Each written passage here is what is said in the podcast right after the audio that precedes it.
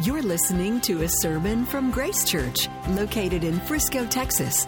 Get to know Grace Church better by visiting our website at www.gracechurchfrisco.org. Today's speaker is Pastor Craig Cabaniss.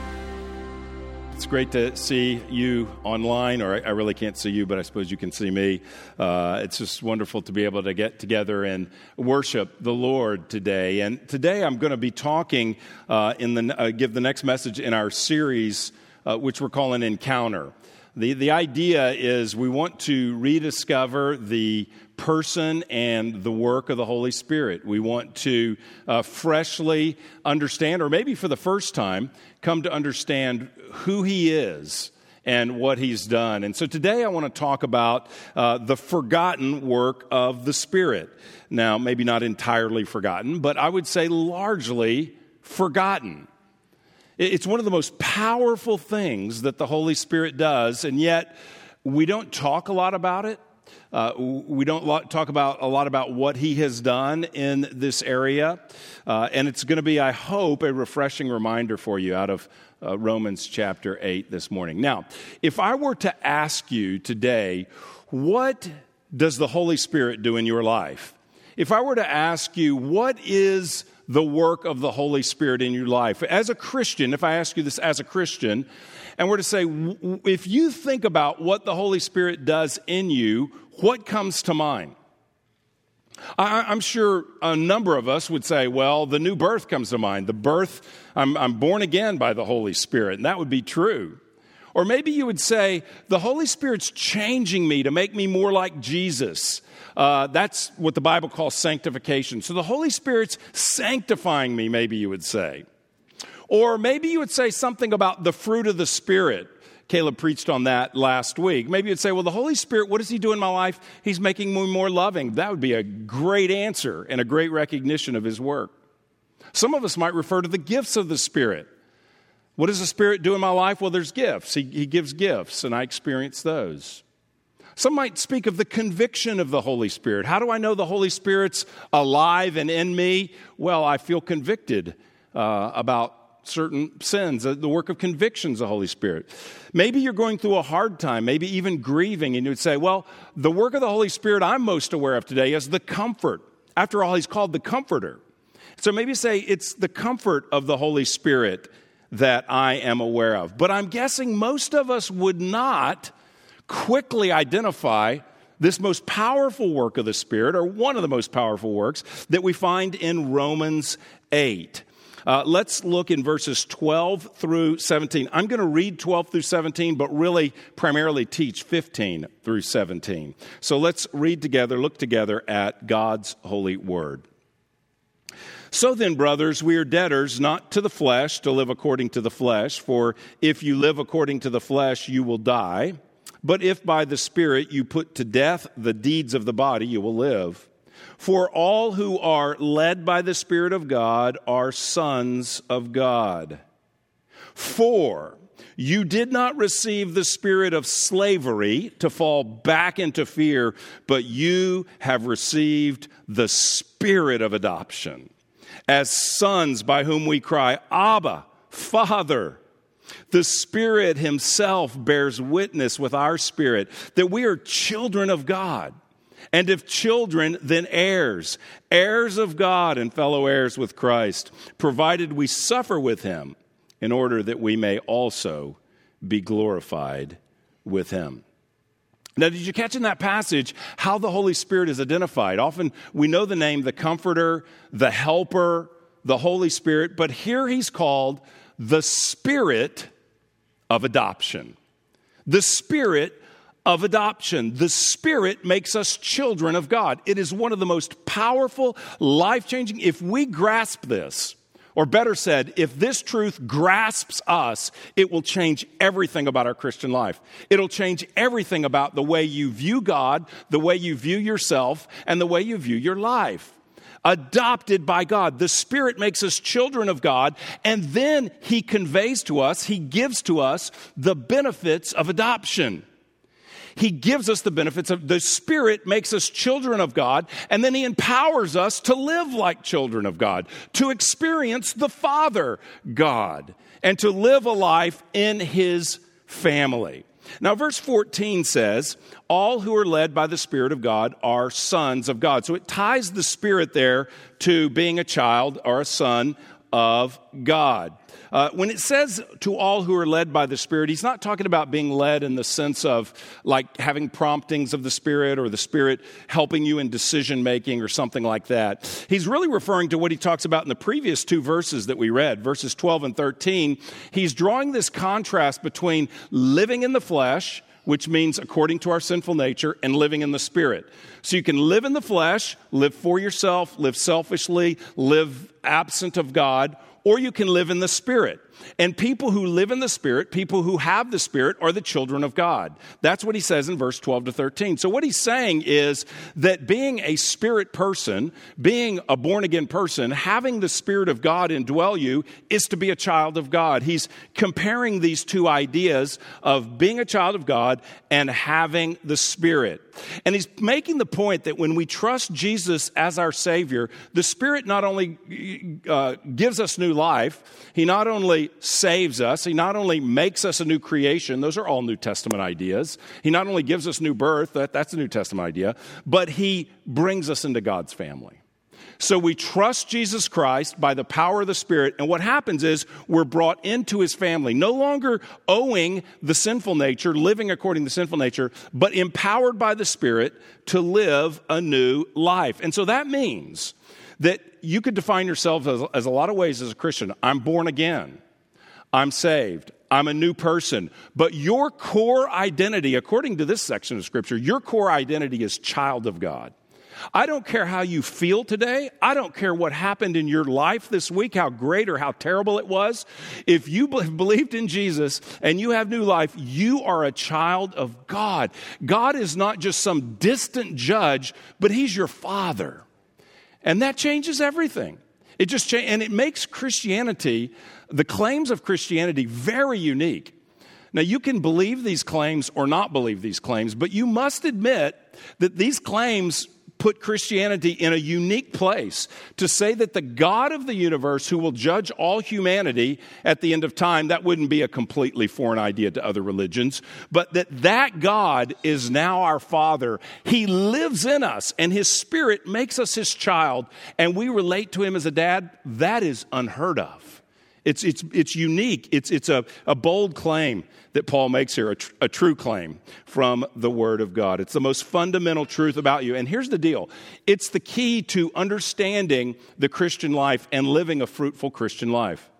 There's a very few, there's a very short list of books that I would say are must reads as a Christian besides the Bible. But if I had a list of must reads, on that list would be a book called Knowing God, written by J.I. Packer. Uh, it's written in about 1970 or somewhere in the 70s, so it's 50 years old. He's still living. But this is a statement he makes in that book, which is so powerful. If you want to judge how well a person understands Christianity, Find out how much he makes of the thought of being God's child and having God as his father. If this is not the thought that prompts and controls his worship and prayers and his whole outlook on life, it means that he does not understand Christianity very well at all. Christianity is a relationship with the Father through the Son by the power of the Holy Spirit. So, what are these various sort of benefits that make a difference in our life of being adopted, being a child of God? I think in the verses we just read, particularly verses 15 through 17, there's four of them that I see. There may be more, but there's at least four. Here's the first one Because we are God's children, we have freedom. Because we are God's children, we have freedom. Verse 15 For you did not receive the spirit of slavery to fall back into fear, but you have received the spirit of adoption as sons. So Paul's comparing two things that we don't think of as opposites typically, but two things slavery and ado- a, child ado- adoption as sons, being an adopted person. Slavery and adoption. We don't usually put those at odds, but he does here. He says, You don't have the spirit of slavery, you have the spirit of adoption. Now, slavery is the harshest imaginable status in life, station in life. To be a slave, to be enslaved as a person means that, that you lose your freedom, right? And that someone else controls your life. But he contrasts that with adoption. So the image of adoption is not the harshest way of life, it's one of the warmest images we can imagine. It, there's, adoption communicates provision, care, security, and inclusion within a family. And he's saying that becoming a Christian rescues you from slavery and puts you into God's family, makes you a child of God with God as your father. On the other hand, slavery, he says, we don't fall back into fear. The spirit of slavery fall back into fear. Life as a slave is life lived in the terror of punishment. If a slave disobeys, a slave is punished. And so it is a life of fundamentally of insecurity, a life of fear of what will happen, a life of terror of if you break the rules, you are punished. And he's saying that's not the Christian life. You don't live as an enslaved person. You don't live a life of fear that God is going to get you. Before your life was defined by fear, fearing judgment, uh, subject to all kinds of fears because you had no protection. But now the Holy Spirit enables you to know and experience the security of God the Father. And so that, that mitigates fear, that attacks fear. That says you don't have to live your life worried that God is going to harm you in some way or that you're left alone to face the elements of life on yourself. You have a new identity, child of God, with the Father over all as your Father, and there's a freedom in that. There's a freedom. There's a freedom, first of all, from judgment. The whole chapter begins there is, no, uh, there is therefore now no condemnation for those who are in Christ Jesus. The whole theme of the chapter is you're not condemned if you're in Christ. So there's a freedom from judgment, but the chapter ends with a freedom from the difficulty of circumstances. It says in verse, uh, or, or persecutions even, it says in verse 35 of this chapter. Who shall separate us from the love of Christ? Shall tribulation or distress or persecution or famine or nakedness or danger or sword? No. In all these things, we're more than conquerors through him who loved us. So it begins, you have no fear of judgment, wrath, condemnation from God if you're in Christ. He's your father. And it ends with you have no fear of the things of this earth, which could even take your life, but could never separate you from the love of God. Therefore, we're not living a life enslaved to fear. We live a life free as children of God. That's how He designed the Christian life. Because we are children, we are free. Number two, because we are children, we have access. We have access. Um, verse 15 again uh, the spirit of slavery to fall back into fear but you have received the spirit of adop- adoption as sons by whom we cry Abba, Father. We cry to our Father. You know, I don't have little kids at home anymore. I have grandkids that, that come over, I see frequently, but I don't have little kids at home anymore. But I was remembering back to when I did have little kids at home, and I was thinking about uh, this season that we've been living in when so many work from home. Now, if you are a dad with little kids, toddlers, three, four, five year olds, young ones, uh, you know, I'm assuming working from home, if you are, I'm assuming that's a blessing. Uh, I hope it's a blessing. Uh, but one of the big blessings that you have lost working from home is, is the highlight of every dad of a little kid's day. It's when the workday is over and you drive home and the little kids are at the front window, uh, you know, waiting for daddy to come in the front door or climb up the stairs at the apartment, wherever you live, and waiting for daddy to come. And as soon as dad opens the door, daddy, they're yelling and they're running and they're grabbing your legs. It's that moment of the day that I think when you work at home, you don't get. It's that moment of the day where, we, oh, I'm so glad to see you. They come running and crying to dad, cry, crying out in joy, maybe crying to tell on someone as well, but crying out in joy, Dad, you're home that moment. That's a picture of what he says here. The Spirit allows us to call, enables us, empowers us to call God Father, Abba Father. If this wasn't in the Bible, I would never teach this because I would be afraid of being struck down. I mean, it sounds almost sacrilegious to speak of God this way. I mean, it's a breathtaking intimacy. Abba, Father. Abba was a Jewish name for father. It was a familial name, a familiar name, a warm name, a term of endearment. Probably the closest thing we have in English would be like dad. Maybe a little kid would say daddy, but the, adults use this term as well of their father. So maybe dad, pop, papa, whatever term you use in your, in your house. But it's an endearing, uh, close name, dad. We're allowed to call the God of the universe the holy God of the universe that will condemn sin for eternity. We're allowed to call that God Father. The God who spoke in the creation came to be. We call that God Dad, is what the scripture says here. And Jesus is the one who introduced this. In the Garden of Gethsemane, uh, and the night before his death, Jesus prays, Abba, Father, all things are possible for you. Remove this cup from me, yet not what I will, but what you will. So Jesus had this relationship with the Father, Abba Father. And now that we have believed in Christ, if you have trusted Christ as your Savior, you're a new person, you are in Christ, you're joined to Christ, and now you have that same connection. This is unfathomable truth here. We have the same connection with the Father that Jesus does. Call him by the same name Abba, Father. Jesus not only taught us to pray, Jesus not only related to God that way, but he sends the Spirit, the Spirit of adoption, to reconcile us to the Father, to give us access to the Father, our dad, just as he has. And the terminology here just reminds us that not only we have access, but we are loved and cared for, protected and fed. Uh, we are, uh, we, we are uh, guided. We're corrected.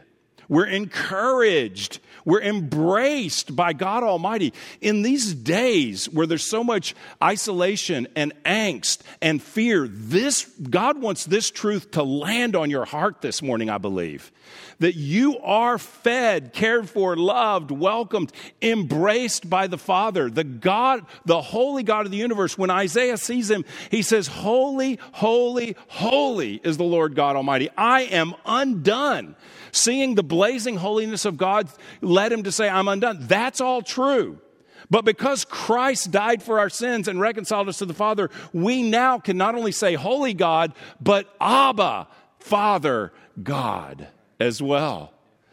And we need this in this day. We, we need the nearness of the Father to know that we are free from condemnation. But more than that, I mean, the, the truth of justification is great. There's therefore now no condemnation. We're declared righteous. We are not condemned. That's great. But this is arguably, maybe not better, but it's warmer that we are adopted and part of His family.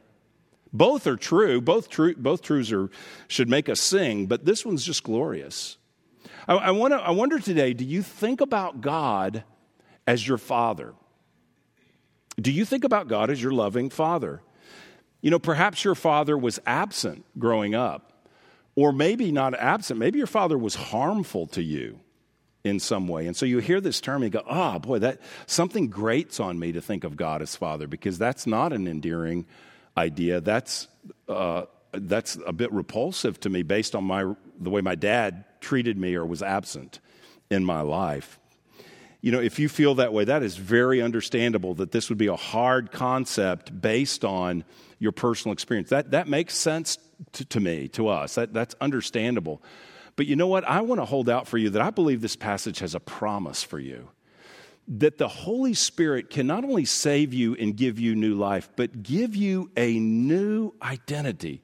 That before your earthly father, maybe your identity was growing up was unloved, or even worse, rejected, or even worse, abused.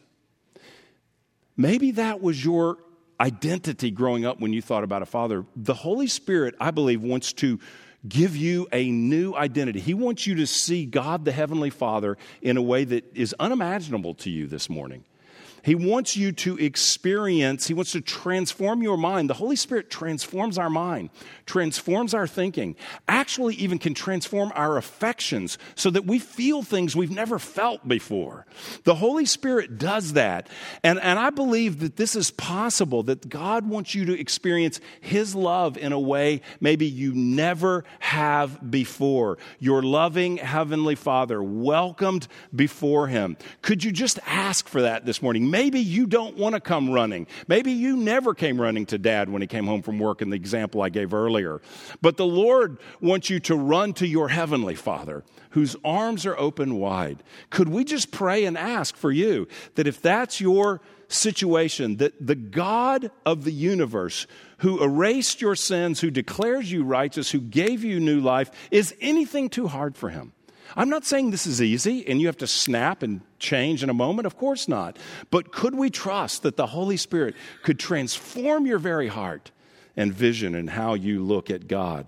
Let's pray for that because you have access to the Father like all other believers. You are not limited, you are not uh, disadvantaged in relating to God based on how you grew up or how you related to your earthly father. God does not disadvantage you. You are adopted like anybody who has faith in Jesus. Because we are children, we have freedom. Because we are children, we have access. Because we are children, his children, we have assurance. Look at verse 16. The Spirit Himself bears witness with our spirit that we are children of God. This is one of the most powerful works that the Holy Spirit does. Grants us assurance. Assurance that He's our Father, assurance that our sins are forgiven, assurance that we're in relationship with God the Father. Um, if you struggle with assurance of your salvation, I'd like to let you in on a little secret. I don't, I don't know if this is a secret for you or not, but I'd like to let you in on what I think is a little secret. This is very common. You feel I wrestle with assurance, and maybe you're embarrassed to bring that up in community group. Maybe you're embarrassed to share that with somebody because you think I'm the only one in the room, or the only one online, or you know, the only Christian. I, I'm ashamed that I wrestle with my assurance. You know, and so oftentimes people don't talk about this, but I find in counseling people over the years that many people wrestle with assurance, and sometimes very seasoned believers wrestle with assurance. And one reason is because they have, they have a higher view of the holiness of God. Uh, and a more realistic view of themselves. And sometimes that understanding, uh, they don't grasp grace, uh, uh you know, in a, in a way that God wants. And so we, we see God and we see ourselves and say, oh, I'm not sure I'm a believer.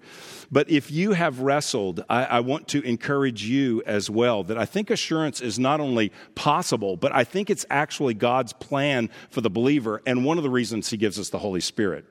Apart from the Holy Spirit, we really would be left to our own thinking and our own mind. But the Holy Spirit bears witness with our spirit that we are children of God.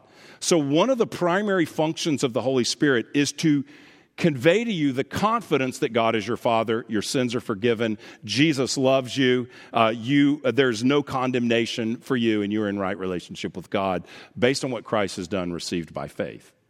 So, this is something that the Holy Spirit does for us. How does the Holy Spirit give us assurance? It says, the Spirit bears witness with our spirit. Now, historically, there's been two ways to understand this. One is that the Holy Spirit bears witness with our spirit, which is how the ESV translates this.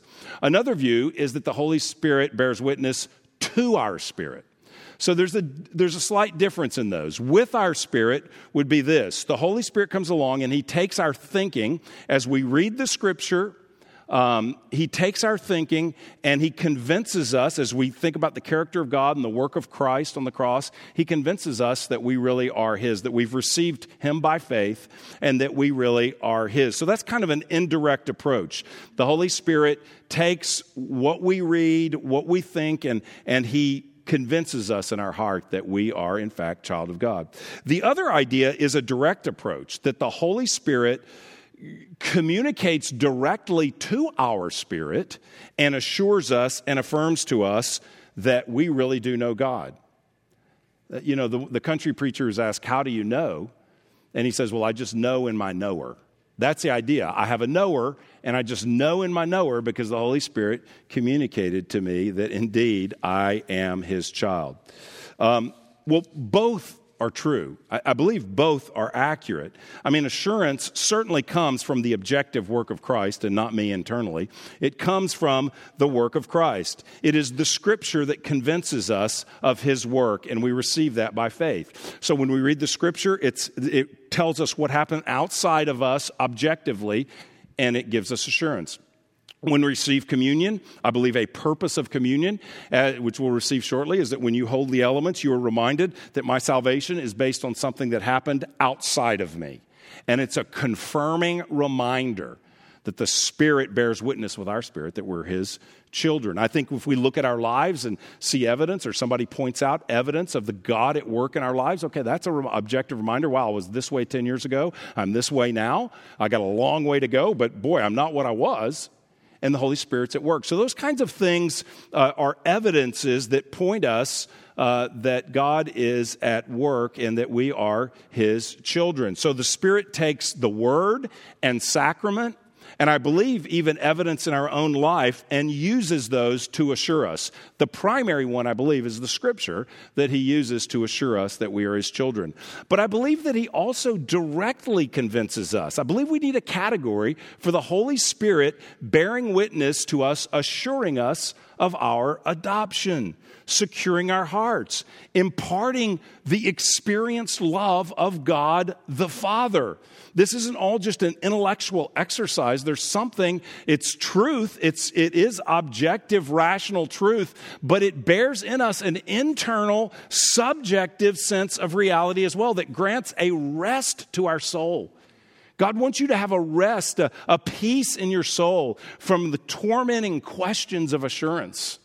That there's just this supernatural peace that He gives. The basis, again, I want to be very careful here. The basis of our assurance is found in the work of Christ revealed to us in Scripture, the death and resurrection of Christ. But there is an internal experiential work of the Spirit which gives us a settling peace of assurance. And so I want to read to you a quote which I found very helpful about this. And I didn't go find a quote from a charismatic or someone who's, you know, uh, really leaning into subjective experiences. I wanted to find a good, like smart Presbyterian. So that's what I found. I'm reading you a quote from a guy who's with the Lord now, Dr. James Montgomery. I'm sorry, Dr. James Montgomery Boice, Uh, Boice's last name, James Montgomery Boice, um, who I, I, listened to him when he was alive, but I don't know him to be a super, super touchy feely charismatic guy. But this is what he writes about Romans 8 16, which I think is so true, the verse we just read. Again, the Spirit bears witness with our spirit that we're children of God. Listen to this with faith of what the Lord could do in you. I am convinced that Romans 8:16 teaches that there is such a thing as a direct witness of the Holy Spirit to believers that they are sons or daughters of God. In other words, it is possible to have a genuine experience of the Holy Spirit in one's heart. Experience the Spirit, I know the objections. I know that no spiritual experience is ever necessarily valid in itself. Any such experience can be counterfeited, and the devil's counterfeits can be very good indeed. But the fact that a spiritual experience can be counterfeited does not invalidate it at all. I also know that those who seek experiences of the Spirit frequently run to excess and fall into unbiblical ideas and practices. Every such experience must be tested by Scripture. But in spite of these objections, which are important, he's building a lot of fences, which are important, I still say there can be a direct experience of the Spirit that is valid testimony to the fact that one is truly God's child. Haven't you ever had such an experience? An overwhelming sense of God's presence? Or haven't you at some point, perhaps many points in your life, been aware that God has come upon you in a special way and that there's no doubt whatever that what you are experiencing is from God? You may have been moved to tears. You may have deeply felt some other sign of God's presence by which you were certainly moved to a greater and more wonderful love for Him. It's that experience of the Spirit which leads us to cry, Abba, Father, which leads us to say, I know I'm His child because of what Christ has done for me. If you would say, Boy, I've never ever experienced any experience like that that describes where I sense the Spirit communicating that to me. If that's the case, it may be because you haven't. Maybe you never have really experienced uh, the Holy Spirit and become a Christian. If that's the case, you start with trusting Him as your Savior. Um, that, that's kind of where it all begins. If you've never experienced forgiveness from Him, put your trust in Him. But if you have, trusted him and you still wrestle, then I believe you should pray that, Lord, this verse, memorize this verse. Holy Spirit, would you please bear witness with my spirit? Read passages about the death and resurrection of Christ and, and look at Jesus and, and, and ask the Lord, in fact, to confirm his spirit. You can read books, you can seek counsel, you can receive prayer from a pastor or a mature Christian. Uh, you can do all those things, but at the end of the day, the Holy Spirit must grip your heart with His reality that you are God the Father. So we look, we look to Him. And this is important. Assurance is, is vital because it positions us to growth. When we lack assurance, we often grow very little because we're always looking inward, we're always evaluating, we're always plucking, you know, the leaves. He loves me, he loves me not. He loves me, he loves me not. We don't know. am I in Christ? Christian, not. Christian, you know, born again, not born again. We, we're just living in this tormenting kind of a way. And I believe God wants to free us from that because when we have a sense of confidence in Christ, there is a peace in our soul, an assurance that we can begin to then live out the blessings of being his child. The huge blessings like freedom there's no freedom when you're stuck looking inside. Huge blessings like access. We're not gaining access and going to the Father, Abba, Father, if we don't know we're His child. So He gives assurance. I just want to hold a very lofty hope. That, that uh, not lofty and it's distant. That's probably not the best way to say it. I want to hold out the very real hope that God indeed does give assurance. Lastly, and we'll finish here, because we are children, we are heirs. Verse 17 and children, then heirs, heirs of God, and fellow heirs of Christ, provided we suffer with him in order that we may also be glorified with him. So we're heirs.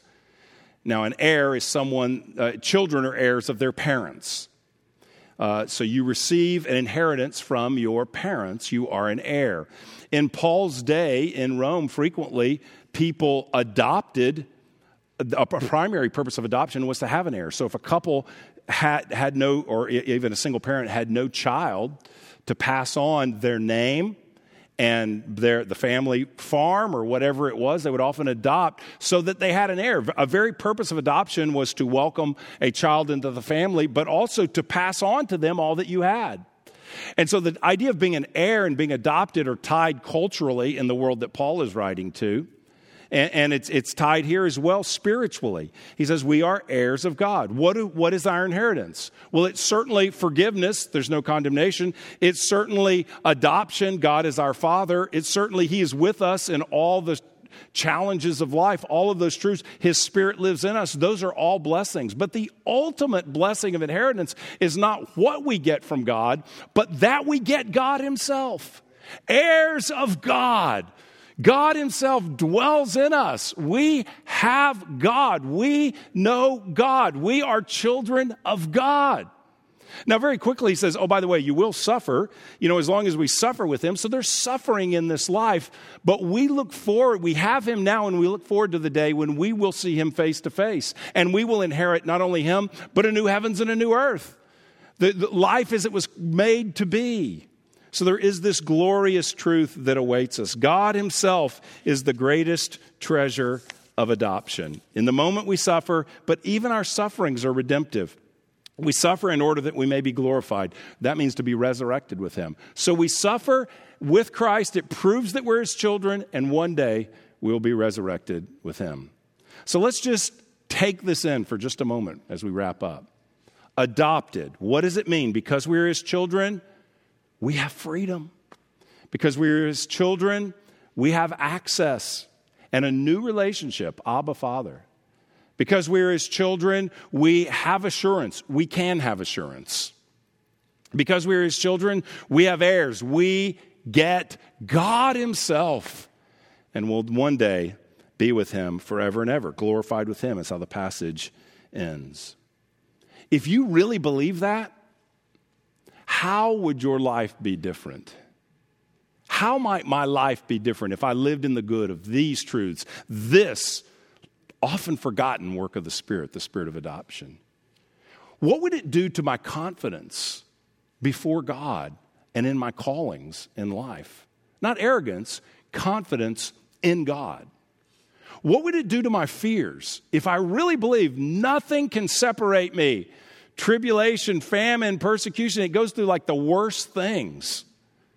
You know, the worst things, you know, starvation, famine, like no food, food, persecution, peril, sword, you know, uh, all these terrible things. Never separated from the love of God, always loved by Him. How would it address my fears if I really, if God gripped me with the truth of being His son or daughter? How would it affect? How would it, how would it change my relationship with God daily? How would I talk to God? How would I read His Word?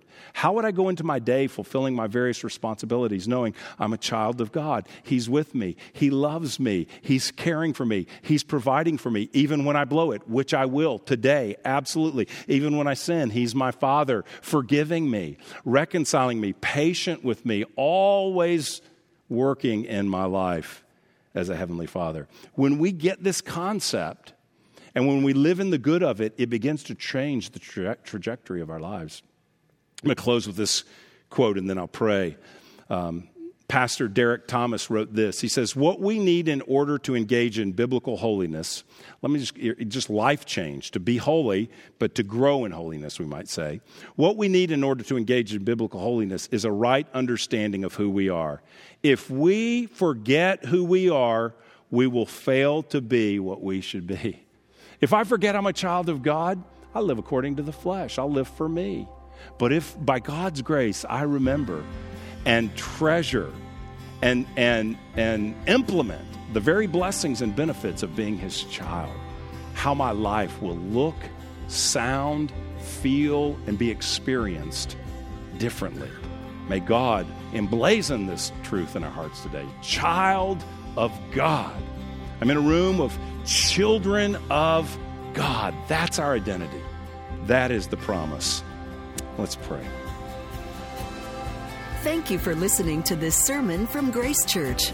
To receive future messages, subscribe to the podcast on iTunes or listen online by visiting our website at gracechurchfrisco.org.